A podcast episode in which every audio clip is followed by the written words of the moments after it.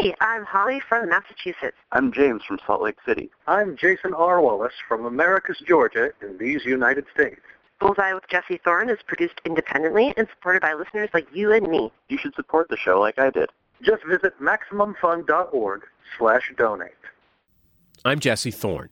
James Brown wasn't just the godfather of soul, and he wasn't just the minister of the new, new, super heavy funk.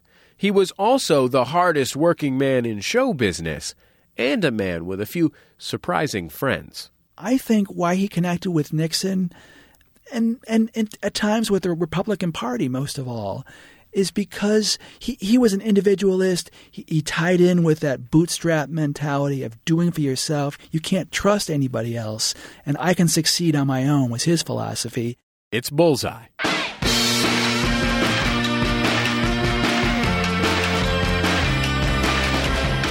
This week, biographer R J. Smith profiles Mister Dynamite, the amazing Mister Please Please himself, from a country wild boy with burlap underwear to soul brother number one. And then comedian Cameron Esposito reveals her rugged childhood wardrobe. How many days a week should a suburban girl wear a coonskin cap?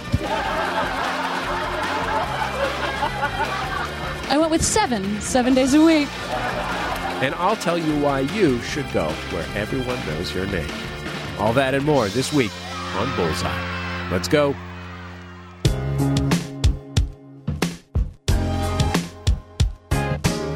Every week on Bullseye, we're joined by one of our favorite culture critics to recommend some stuff for you to spend your time on. Uh, this week, we're doing some all-timers with Mark Frauenfelder from boing boing dot net. Hey, hey, Mark, how you doing? Great. How's it going, Jesse? Who am I kidding? It's going great. I'm talking to Mark Frauenfelder. um, let's start with this iOS game called The Sword of Fargo. This is one of my favorite iOS games, and it's one that I have played a bunch of times.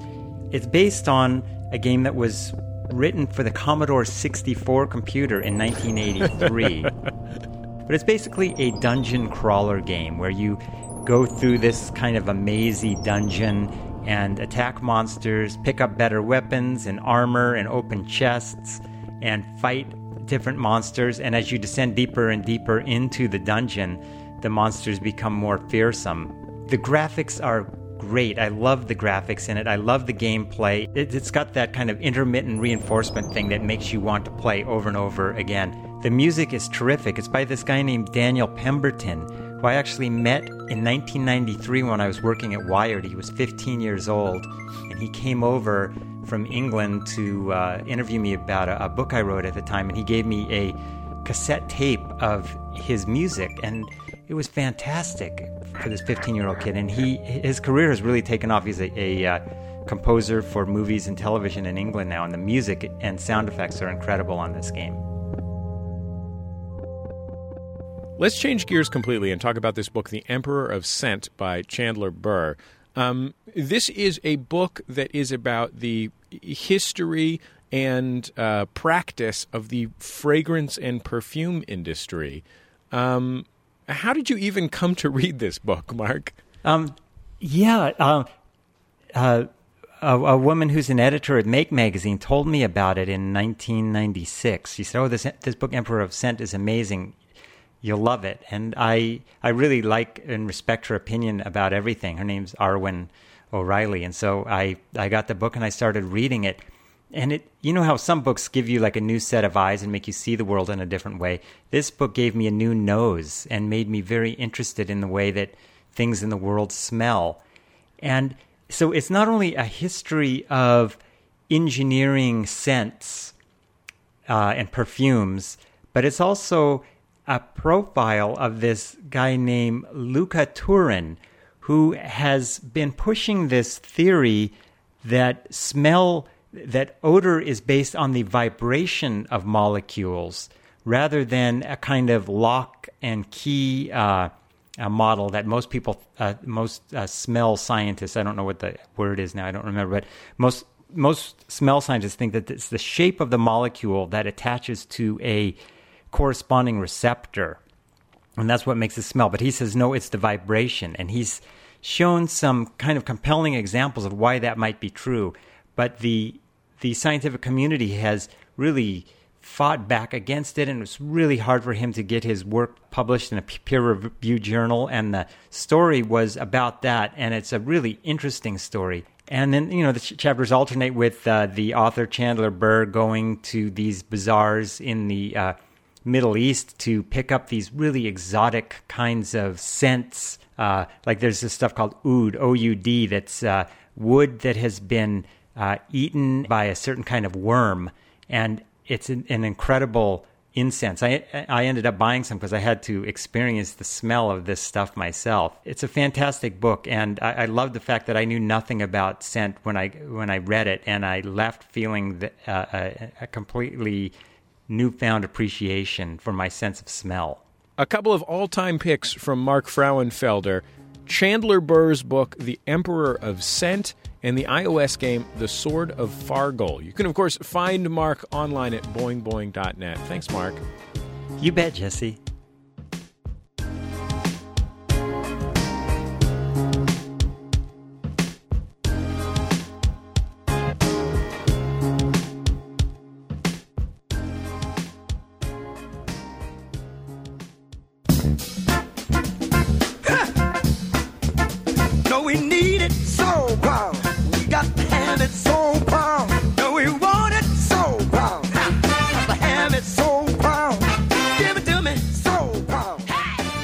It's Bullseye. I'm Jesse Thorne. He was known by many names: Mister Dynamite, the amazing Mister Please Please himself, Soul Brother Number One, the hardest working man in show business, the minister of the new, new super heavy funk, and most of all, as the G F O S, the godfather of soul. James Brown went from a Georgia jailhouse to the top of the charts, and in his four decades of recording and performing dominance, he left a legacy that's unmatched in American popular music. My guest, R J. Smith, is the author of the first major biography of Brown, which traces his life from a literal whorehouse to being the king of soul and creator of funk. The book is called The One: The Life and Music of James Brown. Welcome to the show, R J. It's great to have you on the show. Hey, it's really great to be here. Any excuse to talk about the G F O S is what God. I have to say about that. Mm. I I particularly enjoyed uh, the part of the book at the uh, the concerts around the Rumble in the Jungle in Zaire, where he wears that G F O S jumpsuit. That's a great era because, yeah, he, he had the jumpsuit and he has this kind of strapping cummerbund thing. uh, he he was getting a little little bit soft around the middle. Uh, you know, he's middle-aged there. This is like seventy-six or something like yeah, that, is yeah, that right? Yeah, yeah. So the, the cummerbund is like a foot tall. I went to an estate, uh, well, there was an estate auction and also a collection of stuff from the estate uh, in, a, in a museum in South Carolina. And they had a room, it was one of his wardrobe rooms, I assume, or all the stuff in it. And they had, you know, a dozen of those cummerbunds in different colors, all G F O S. It, I, I saw in that room uh, a, a knee pad, you know, an ace bandage on his knee that I assume he used every night when he hit the floor and did please, please, please. I had to really hold myself back from not putting that stuff on. Well, I couldn't be a bigger fan of James Brown. I'm I'm excited to get the chance to talk about him. Um, let's start with his roots, because you spend a lot of time in the book not just talking about James Brown and his childhood, but talking about where he's from. Well, for starters, well, he was born in the piney backwoods part of uh, central western South Carolina, really a rural, really nineteenth century sort of uh, area. And, um, you know, he when he died, he lived maybe an hour's drive from there. So I felt that to talk about him, I had to talk about that region. And everybody that comes from, from that part of the state has this amazing uh, affiliation with it. It's one big reason why I think James Brown could be friends late in his life with Senator Strom Thurmond, uh, an arch... conservative, uh, segregationist, not somebody you would think would be on the next square in the Hollywood Squares with James Brown. If he was on Hollywood Squares, it would probably read celebrity racists from Thurmond. yeah, yeah, but they they were Southerners, and they came from the same neighborhood, basically, not you know within a few a short drive, and that matters. That really matters there. And they knew how to talk to each other. They had folks who knew folks, and that was it. Tell me a little bit about the circumstances of James Brown's childhood. He mm. was he was not a rich boy. He, he, no. Uh, you know, his his dad worked in the – he took turpentine out of the pine trees uh, when they were living in South Carolina and collected it in buckets and lived in a in, – in a, you know, turpentine camps. So he wasn't around a lot when James was, you know, two, three, four. Uh, Mom was around somewhere. James always claimed he was abandoned by her, but actually what I found out was that uh, she was around somewhat. I think James's dad was an incredibly violent person, as James would become, and um, I think he kind of scared her away. But James blamed her for leaving. Um, so parents weren't around a lot. He's living in a shack, sometimes with aunts or cousins. Sometimes he was taking care of himself as a four-year-old, uh, playing with what he called his friends that lived under the shack. Uh, doodle bugs, uh, insects were his buddies then. And uh, yeah, he, he you know he would eat greens he found in the field, uh, whatever Dad happened to bring home when he came home that night or that weekend. Uh, it was uh, not an easy existence, and it didn't get much better when he walked to Augusta, Georgia, as a as a nine-year-old with his dad, uh, living in his in his aunt's whorehouse, uh, taking care of himself. And in some ways, that's when he walked into the twentieth century, when he walked into Augusta in the nineteen forties. So where did music enter his life? Ah, Louis Jordan performed there. Count on you! Count on you!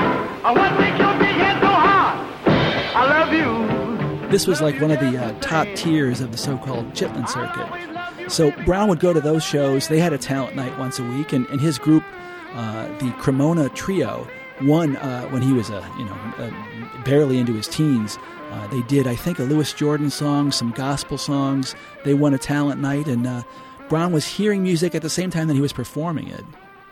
So tell me about um, how a young James Brown ended up uh, ended up in jail, or in, in a sort of, as you describe in the book, jail was sort of a different thing yeah. back than what we might imagine. But how did that how did that happen? Well, you know, it's funny. I was thinking about this today, uh, that that whole jail time for him, and he said something really interesting to a, a close friend a little later in his life that I always am going to wonder about. He said the police wanted him for other stuff, more serious stuff that he may or may not have done. And there's always been this uh, rumor that Brown committed worse crimes than the breaking into cars that he ended up going to prison for.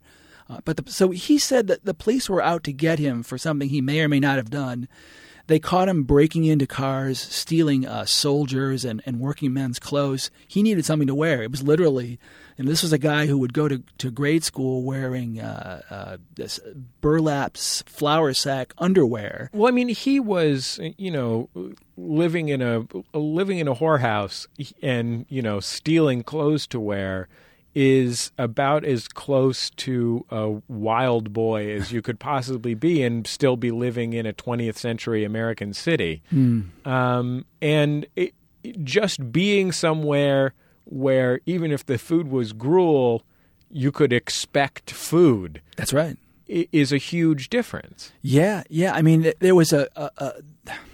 Expectation is exactly right. He had, he knew he was going to get sleep that night. He knew that he was going to get fed the next morning. He had a radio. Uh, they called him Music Box in prison. He, he formed a gospel group in prison.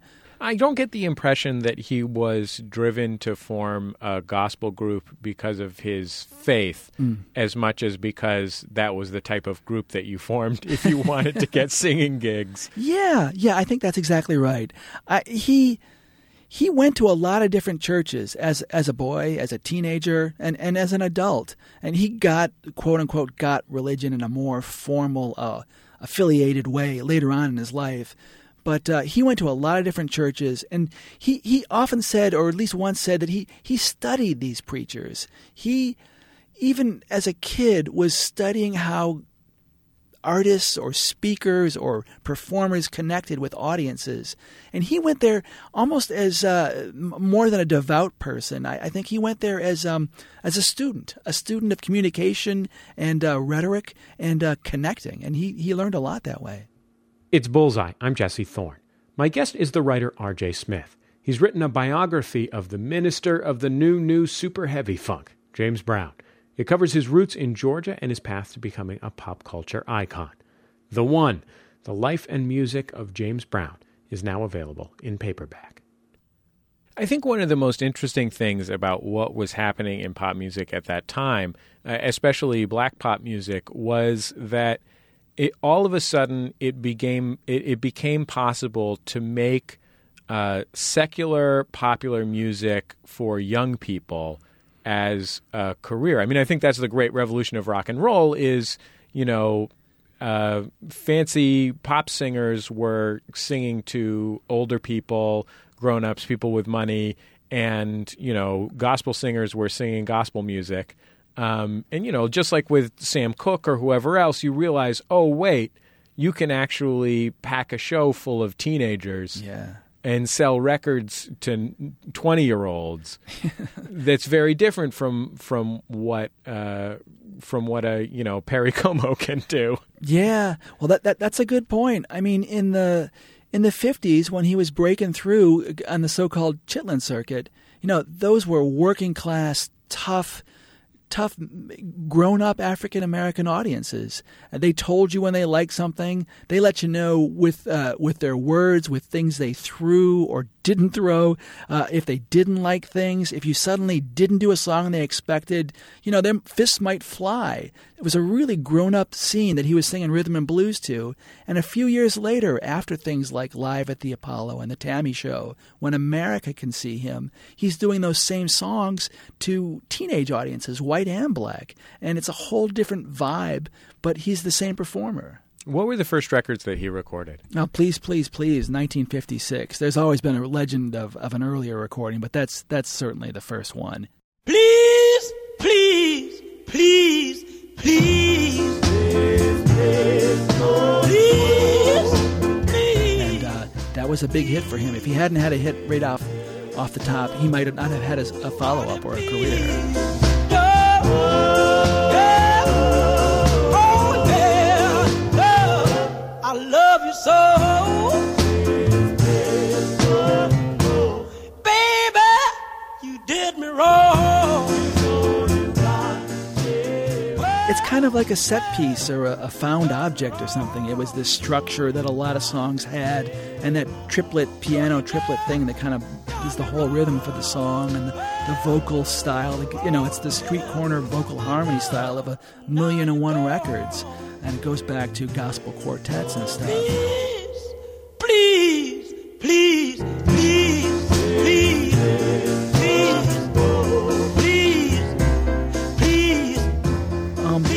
Took it places that had never gone before. He performed it night after night in these clubs and worked up an amazing, you know, could be a twenty-minute routine, crawling around on his hands and knees. He'd get off the stage and crawl through the audiences. He'd find a pretty girl and he'd beg her, please, please, please, come back, baby. He just pushed. He pushed and pushed and pushed with that song. He's, he's this live, animated object, and it's, he's burning.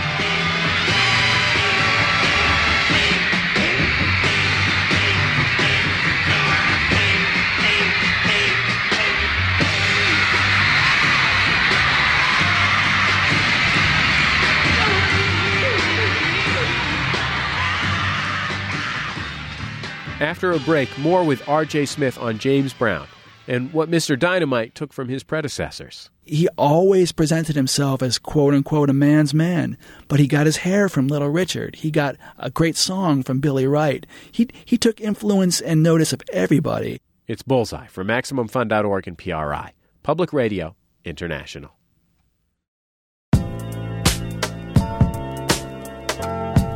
Jesse Thorne here, proprietor of Maximum Fun dot org. Look, we had a great time in the Poconos and everything, but there's no way we are forgetting about our annual trip to Lake Arrowhead here in Southern California. So, unless the world ends first by Mayan prophecy, MaxFunCon West will be held May thirty-first through June second, two thousand thirteen. Join us for a showcase of elite stand-up comedy performers in the woods, plus informative classes and talks from some of the best creative minds in the nation. If you've been to MaxFunCon before, get ready to reunite with your old friends. And if you're a first-timer, get ready to make a whole ton of new ones. Registration is now open at max fun con dot com. So act fast. MaxFunCon pretty much always sells out, and we don't expect this year to be any different.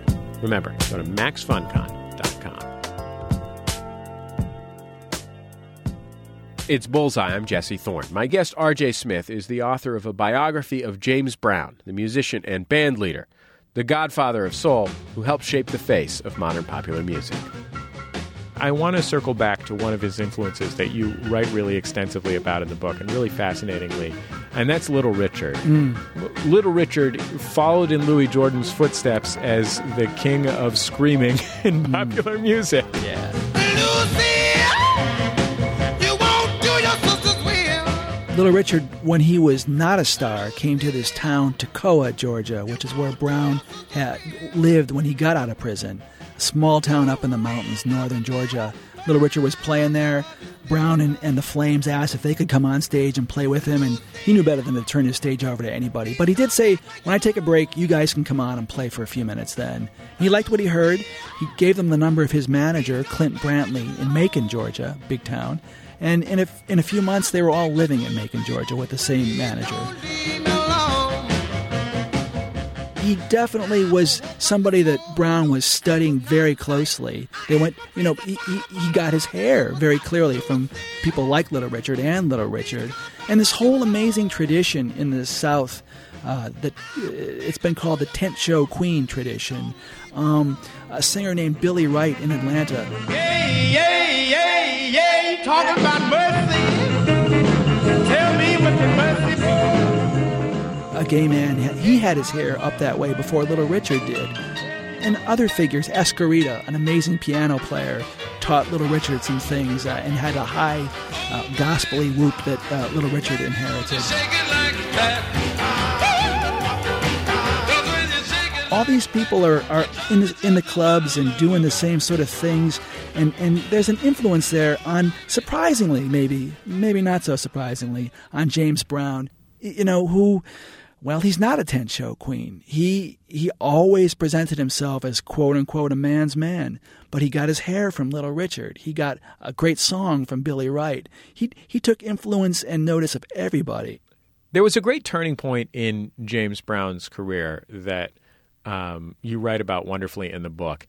And that is, he had been putting out this series of follow-up records to Please Please and had not, you know, he'd had minor hits, but was not smashing with anything um, until he recorded an L P uh, that he had to really fight for, which was his first Live at the Apollo recording. Yeah. And believe me,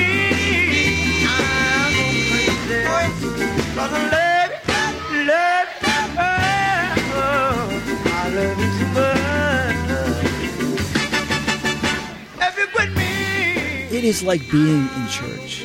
Some sometimes in that record, when he is going back and forth with a, a, a totally intimate relationship with the audience, people shouting out, he's hearing that and feeding off that energy, shouting back at them, going back and forth. It, it It's so much richer and more, it's something different than a record. It's being in a place uh, that that uh, is not like a living room or a jukebox or somewhere. I want to hear you scream. I want to hear you say, ow!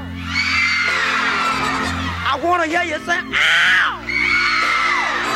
Don't just say, ow, say, ow! And I believe my work will be done. Ow! Ow! I love it. You can hear his control over people. He, he lived this dangerous life, and he had so little control as a kid. And I think being alive on the stage and, and having this amazing magical power over people in the audience kept him kept him alive in a way, and you can hear it on, on, the, on the Live at the Apollo record. It's around this time that he is really starting to develop this sort of, in in twenty twelve terms, nutty business model mm. in his relationship with his record label and his touring, um, which was, which involved, I mean, it involved, among other things, just carrying around boxes full of money. Yeah. But also, also involved a sort of, it's funny because to say that it's a feudal relationship with his record label makes it sound like uh, the record label was controlling him. But he, what's remarkable about it is that he has essentially, through sheer force of will and intelligence and I guess you would say street smarts, twisted around that into something where he is somehow in charge. Yeah, that's right. That's that's exactly right. He was a fighter, and Sid Nathan was a fighter. And why they worked so well together, I think, was because they, they had this awful marriage where they shouted and all but came to fisticuffs. They never did, but but they, they shouted and they kind of respected each other. And and stubbornness, Brown respected stubbornness, and he rose to the occasion and became more stubborn. Um, y- you know, I mean, the relationship with Nathan was like he constantly – Brown wasn't getting paid a lot. The way that he made most of his money was from those shows, not the hits. He would take bo- shoe boxes and cardboard boxes of money and have different guys carry it. He had rolls of bills in the toes of his boots. And um, but he was he was always needing money. And so one thing that would happen was Nathan would say, well, I'll tell you what, I'll loan you five thousand dollars, but you got to sign another contract for the next two years. So he was constantly on the hook for more time uh, just because he was always always uh, in, in need of more money from the guy. So in that way, uh, yeah, he looks like a supplicant. But he knew clearly he, he was the hitmaker, especially as the sixties went on. This is also when he's starting to develop what you might call his unique management style. um, he had been he had been trod upon a little bit in at the very beginning of his music career. And within five or ten years in the business, he was very sure what he wanted in his organization. On all levels, uh, with band members, with uh, managers and business associates, with girlfriends, he never wanted to be dependent on people. It's one reason, among many, that he had, you know, two, four, five drummers in the band at one time. Drummers were important. But he didn't want to be beholden to just one drummer. That was giving somebody too much power. So he always doubled up on everything, uh, accountants and uh, uh, spiritual, you know, the Al Sharpton types. He always had a couple of uh, political advisors. Um, he always had a couple of drummers. He so, so that he freed his hands, and he always kind of played people off against each other. It's Bullseye. I'm Jesse Thorne. My guest R J. Smith is the author of The One, The Life and Music of James Brown. It's available now in paperback. So funk is this revolution that is often attributed to James Brown. Um, I, I, there's a lot of disagreement about what the first funk record is, and you write a little bit about that disagreement in the book. Um, I think there is uh, there's relatively broad agreement that the first funk hit the first smash hit record of funk is Papa's Got a Brand New Bag.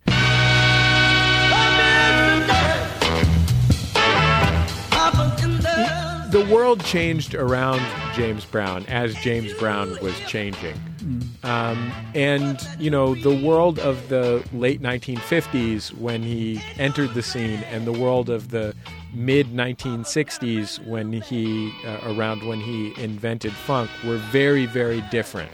His initial relationship was as an observer, in a way.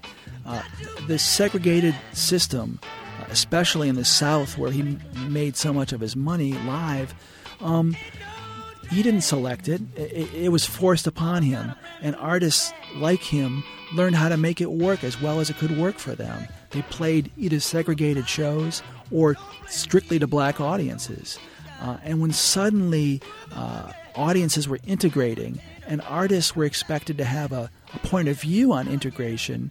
It became complicated for somebody like James Brown, who wanted that circuit of black businessmen and record stores and and radio stations that catered only to that audience that he thrived on and used to advance his his, his career and have hits with. Suddenly, it was dissolving uh, as integration was was slowly happening. But as well, people are expecting pop stars like Brown, to have uh, opinions. Brown came after the fact to that, and, and yet he seized on it to become a bigger star and to actually say things to people that mattered and that helped uh, speak to the civil rights era. Uh, put your pants up. Say it loud. Something that's interesting to me about James Brown in the social context of this period is that he seems like he is always driven by a desire to be the thing that he is and be successful at it. And in uh, it, that worked great in an era when um, he was operating in an exclusively African-American business and cultural environment. Um, it did not necessarily make sense in the context of a sort of I don't know what to say. I, I don't mean this pejoratively, but a sort of Sidney Poitier type environment where um, everyone is coming together. But as things continued to progress socially, he became that same quality about him made him this powerful symbol of what it was to be black. Mm. If if I hear what you're saying the right way, yeah. I mean, he he was a fighter. I mean, he was a, obviously a boxer, and everything he got, he had, had to fight for. And every time he got more, it just confirmed in himself this idea that fighting was the right way to do things.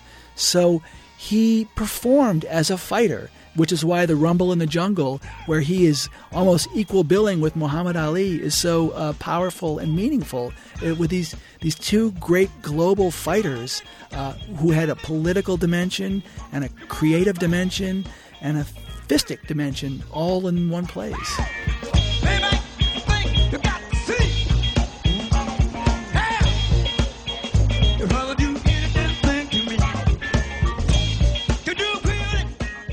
He didn't necessarily identify himself with the things that people were identifying him with, especially politically um, in the late sixties. Yeah, yeah, that's the other part of uh, saying no that could be a problem for James Brown. Um, he, I think like a lot of us, uh, he didn't have a straight and narrow uh politics. It, it, he had warring ideas that didn't all line up neatly. He was he believed in civil rights. He clearly didn't believe in nonviolence. Uh, you know, he he he didn't he, he didn't agree with Doctor King's tactics, but he admired and, and I think loved Doctor King ultimately. Um, you know, he was critical of the Black Panthers and didn't and didn't didn't truck with that. He he thought separatism was going to be a big problem, but. But yeah, and then in the late sixties and in nineteen seventy-two, uh, he sides very verbally and photographically with Richard Nixon. And it became a huge problem for him with his audience, uh, white and black. Um, it became, and when people said, James, you're making a big mistake, this is a conservative, or this is no friend of the black man, or this is someone who, who, who doesn't line up in people's minds with say it loud, I'm black and I'm proud. When Brown heard that, he went out there and endorsed him again, you know, because that's that was the fighter in him. And the uh, you tell me no and I'll say it twice. Uh, and it really came to blow up in his face. And also James Brown was not afraid to, you know, have a meeting with Richard Nixon because he wanted something out of it. Oh, when know, he was in tax pro- when he was in tax trouble for running an entire business based on Uh, boxes full of money. Yeah. Well, he was hoping to get some things, I think, from the Nixon administration, uh, honorable and, and business moves and stuff.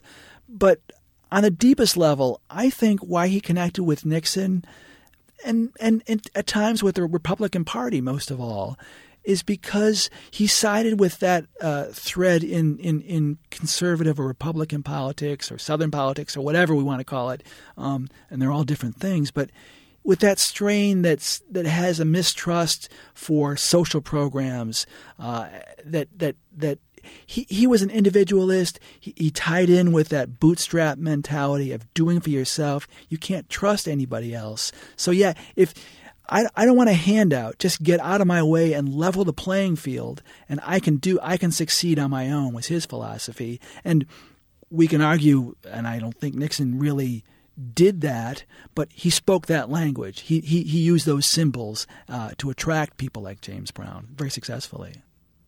It's Bullseye from Maximum Fun dot org and P R I, Public Radio International. Hello, fake radio listeners. I didn't see you over there. This is Judge John Hodgman relaxing in his chambers.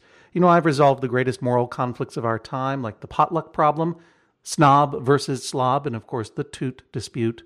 Do you have a pressing issue that needs swift, decisive justice? Visit us at w w w dot maximum fun dot org slash J J H O. That's J J H O for Judge John Hodgman. And hear the results of each case on my weekly podcast, Judge John Hodgman. You can subscribe in iTunes or find it online at maximum fun dot org. This is the sound of a gavel. That is all. It's Bullseye. I'm Jesse Thorne.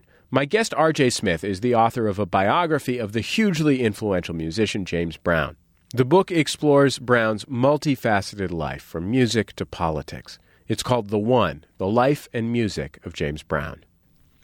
By the mid nineteen seventies, the dominant dance sound in the United States stopped being the kind of noisy funk sound and started being something that was much more refined, not a representation of a live performance, and eventually became disco. Yeah. And that was a really tough time for James Brown, who had never, the, I mean, the train had had never decelerated before. Yeah, that's right. And the sad thing, well, there's a lot of sad things about that period, from endorsing Nixon and its after effect on, you know, but one sad thing is that when he made James Brown records, when he made funk records, um, they were really good records, or or pretty good records, um, you know, but it was when he tried to make disco records and couldn't, or his heart wasn't into it, or he, he you know, that's when he started to really sound less than we want James Brown to sound like. What's that nickname that he had, the original disco godfather, the original disco man? Which yeah. one is it? The, the original disco man, yeah. yeah. Which is, you know, I mean, and... and it's it, true, and it's sort of. That's it. That that That's his point, was that, you know, this came from me, and, and a chunk of it really did, you know.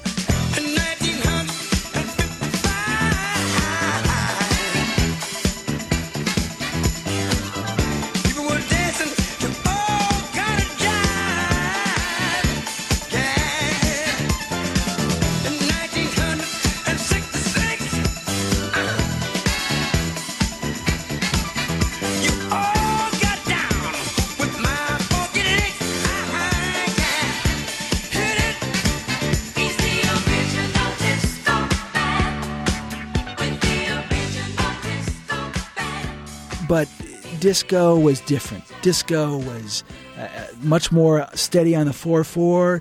It was younger stars. It was more feminine and more gay than James Brown's audience uh, identified with. Um, there was a significant portion of influence that was from people named Giorgio, not yes. people named Jabbo. Yeah. That's it. That's it. Yeah. He... He did not know what to do. I mean, he he he was, you know, he was the road runner going over the cliff, uh, and running, running, running, running was always the default setting, right? That's what you did. You kept going. You were the hardest working man in show business. You always ran and you always worked it out. And if you needed money now, you kept running, and the next show would get you some cash to get to the next town, and so on. And suddenly, running didn't work. So the audiences were smaller, and the bills were bigger than ever, and the I R S was breathing down your back. And uh, yeah, it, it it it it just it messed with his head. There's this point. He he had signed a huge record contract with Polydor, the European record conglomerate, yeah. and there's this point where he's not making hits the way he used to. This is like nineteen seventy-six or seventy-seven or something like that, and he asks Polydor for some money, and they say no. I mean, he he was in the habit of just asking the record company, hey, send me twenty-five thousand dollars. Yeah. In fact, I think it was twenty thousand dollars for Christmas. he, yeah, he wanted he had, to, he had to buy some Christmas gifts or something. That was what he was saying. And yeah, he, he would always hold, not always, but one strategy, very successful and necessary, was that he would hold the next record uh, from Sid Nathan until King paid him money up front to, to release a record. Well, he tried that with, with, with, with Polydor, and they said no. And not only no, but you are contracted to give us a next record. And your, the people that you owe money are all hitting us with your bills. So we really need that record before Christmas. And um, suddenly he was not running things the way he expected. When he tried to get out from Uh, having run off of the cliff, he did it by transforming himself into this sort of country guy. Um, not country music, but, um, you know, he had been, he had foregrounded his cosmopolitanness and his internationalness. But when it got really tough, what he did was drive a pickup truck and or a conversion van around his property in Georgia. Yeah, that was uh, to have a home base, to be a good old boy, suddenly not in a, a self-conscious or constructed way, or only halfway constructed maybe. There was a side of him that definitely was that way. I mean, that's that was where he came from. And as I say, that was why he could talk to Strom Thurmond, who felt that way uh, to some degree too. He had a career resurgence, um, as did a number of R and B musicians around the release of the Blues Brothers. Yeah, and yes. I, you know, I was born in nineteen eighty-one. I don't remember when the Blues Brothers came out. I remember it as something that, that I loved as an eleven or twelve-year-old. Um, it was a weird thing because it was the first glimmerings of baby boomer nostalgia at the same time as it was the first sort of hipster looking back on black music of white people um, coming into the mainstream. Yeah. I think that he thought, thank God, these smart Hollywood or Saturday Night Live guys got it. They got it right. I should be in movies. I I should be singing in movies. And he kept running and he kept going, and he could be playing shows uh, at the Lone Star Cafe in New York, uh, you know, for one hundred people. Or he could be playing shows in, in Italy for tens of thousands of people at a festival the same year, the same month. And uh, it was another show. It was – he never dialed it down. He needed that vibe that he got from the audience. He made that horrible record with Afrika Bambaataa. Oh. Peace, yeah, unity, love, and having fun is the chorus of the song.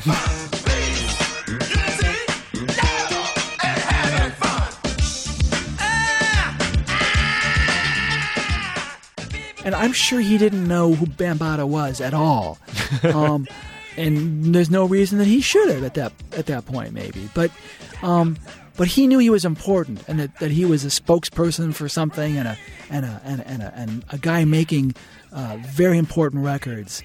And it, he probably signified a little bit like Aykroyd and Belushi. Here's an important guy who gets me and is smart enough to want me to be in on what they're doing. So so, but there you, you read these stories from the time where they'd have press conferences with, with Brown and and, and Bambaataa, and um, it's it's painful because you you know Brown is competing with Afrika Bambaataa, and you know he's trying to take him to school in front of an audience and educate him and put him in his place maybe or something. And Bambaataa is, is not about that at all. He's he's he loves James Brown. He's he wants to make a he made a record, and that's cool. And it, it just felt really awkward. So I'm not going to ask you to compare James Brown to uh, like Stephen Foster or people from before the dawn of recorded music.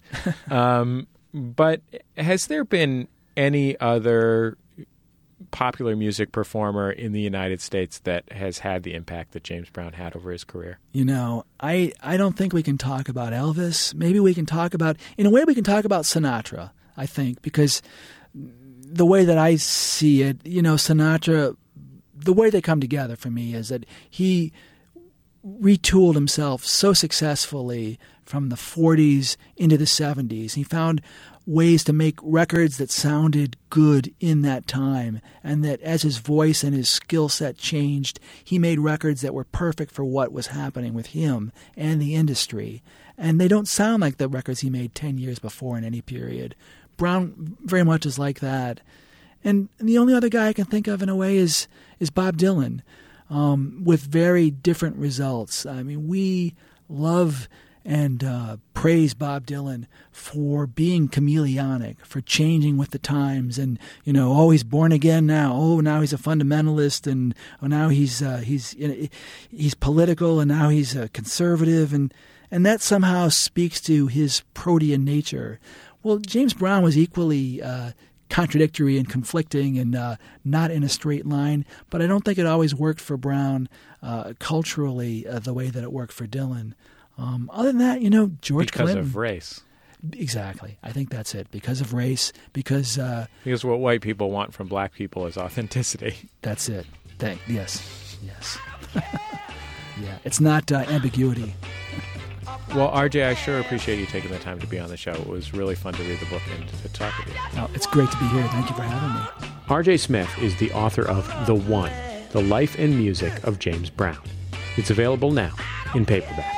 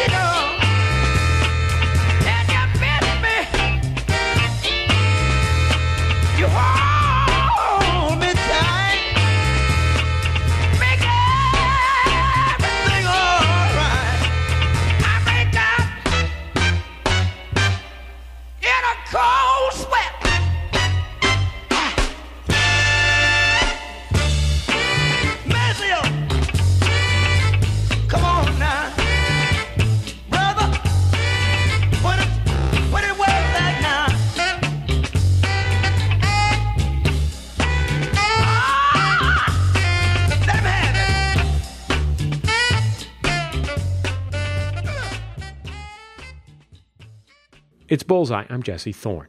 Moving across the country is rarely smooth sailing, but so far comedian Cameron Esposito has been taking it all in stride. Esposito was featured on our show a couple years ago when we were in Chicago. Lately, she and her signature haircut, the side mullet, have been popping up all over the country, from T B S's Just for Laughs Festival to South by Southwest and the Aspen Rooftop Comedy Festival. In June, she moved from the Midwest to Los Angeles, and she wasted no time getting to work. On her first day in California, literally her first day, she trekked up to the top of the San Bernardino Mountains to join me and two hundred of the luckiest people on Earth at the fourth annual MaxFunCon. I'm happy to be here in California. It it really did affect me when uh, all the Prop eight proceedings were happening here. My biggest issue... Oh, should I... I'm like a giant lesbian. Did I... There's like one or two people that are like, really? And everyone else is like, yeah, for sure. Look at those boots. Private. So that was a crazy moment. Um, as a woman who dates women, that was a crazy moment because one of the arguments that the people who wanted Prop eight to stay on the books, one of their uh, arguments was that they didn't want little kids in schools to have to learn about the existence of same-sex couples. That was the wording. That's not my wording. That was their the existence. So it wasn't a morality judgment. It was, like, here's the thing. I grew up in the suburbs, and I wish to God, all right, how many days a week should a suburban girl wear a coonskin cap? I went with seven, seven days a week. I just wish somebody had been like, listen, David Crockett, there's a reason for all this. I wish that somebody had... To, that implies that there are no little gay kids. Like, that's what that implies, for kids to not learn about the existence of... Because... All right, so I, so I've always, like, this is how, I've always been built like that. I love my body, but it's athletic. Like, I came out just, like, tiny jackets over tiny, ja- like a Russian doll of tiny jean jackets, just skinny pants on. I'm ready for rugby. Throw a girl off my shoulder. I'll run the ball in. I've always been built like this. I've always been this person. I also, like, there's this there's this picture of me from a Halloween. I'm probably eight. All my friends are there. My birthday's around Halloween, so it's like a birthday party. And my friends are dressed as, like, a gem or a cat or a nurse, like a Jemmy cat nurse. I am a bloody pirate. And I have grease painted on a beard, and I am sawing a piñata out of a swing set. And all these cat nurses are like, what the f- is going on? Except for the one who's like, no, I'm into it. Because it's one in ten. Statistically, she was there. I also had to wear an eye patch for eight years of my childhood because when I was a kid, I had crossed eyes. Yeah.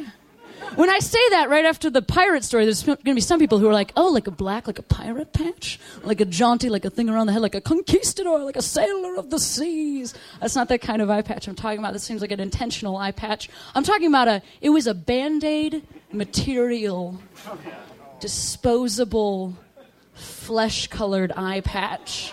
So when you put it on your face, it just looked like more skin. Like a sloth from the Goonies type of a situation. To soften the blow, the people, the company that made these eye patches, they put in the box, they put these stickers. Because I think that they thought kids were going to be like, oh, what do you have on your binder? What do you have on your trapper key? Ooh, like a Lisa Frank? Was that like a Lisa Frank rainbow? Well, check this eye patch sticker out. I think that's what they imagined, but never caught on. I think partially because it's really, it's genuinely tough to rock an eye patch.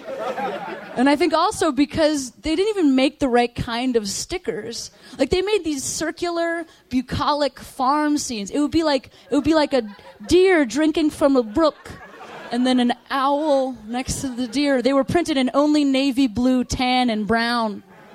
So you were supposed to, with your glasses, braces, bowl-cut coonskin cap, throw a little deer on your patch and go and succeed at fourth grade.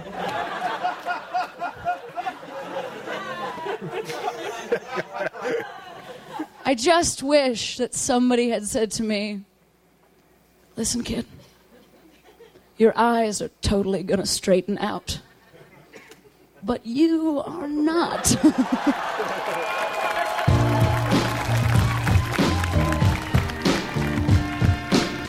Cameron Esposito performing in the woods at the fourth annual MaxFunCon. You can find her at the real Cameron Esposito dot com. The fifth annual MaxFunCon takes place May thirty-first through June second, two thousand thirteen. Registration is now open at max fun con dot com. At the end of every show, we feature a culture pick from yours truly. It's The Outshot. It seems kind of ridiculous to recommend Cheers. I mean, everyone's seen Cheers, right? It's one of the most beloved T V shows ever.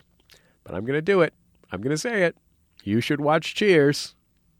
Here's the thing. Cheers is mostly just a perfectly standard sitcom. An ersatz family, in this case a bunch of folks who hang out at a bar, relate to each other. Something goes wrong to upset the order of things. Something is done to set them right. Repeat. That's been the structure of sitcoms since I Love Lucy and the Honeymooners. The trick of the form, though, isn't the formula. It's the execution. You have to want to spend time with these people, quirks and all, The jokes have to be funny and they have to fit perfectly into the characters' mouths. Most of all, you have to, as, as the viewer, care about this family. You have to want to be part of it. After work, when you're tired and your boss yelled at you and your spouse is annoyed at your smelly socks, your sitcom family has to be your refuge. Making your way in the world today takes everything you've got. And that's actually what Cheers is about. Cheers is about having a home, having a family, having a place to go, no matter how tough your circumstances are. A disgraced baseball pitcher, a simple-minded kid from the boondocks, an insufferable mailman who lives with his mom, a tired woman running from grinding poverty, a failed scholar, a psychiatrist who can't quite live with himself. All of these people go to Cheers not to drink or to work, but to be home. And no matter what mistakes they make or have made, they're welcomed. And the great part is, on Cheers, so are we. You want to go where everybody knows your name.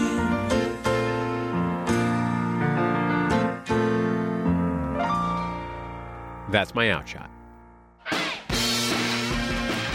That's it for this week's Bullseye. The show is produced by Speaking Into Microphones. Our producer, Julia Smith. Our editor, Nick White. Our intern, Lindsay Pavlis.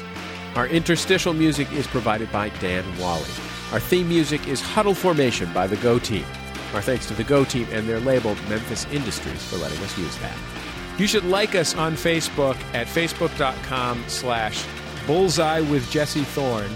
All of those words in one long string to get special updates. You can also find us on Twitter at Bullseye, and you can find me on Twitter at Jesse Thorne. I guess that's about it. Just remember, all great radio hosts have a signature sign-off.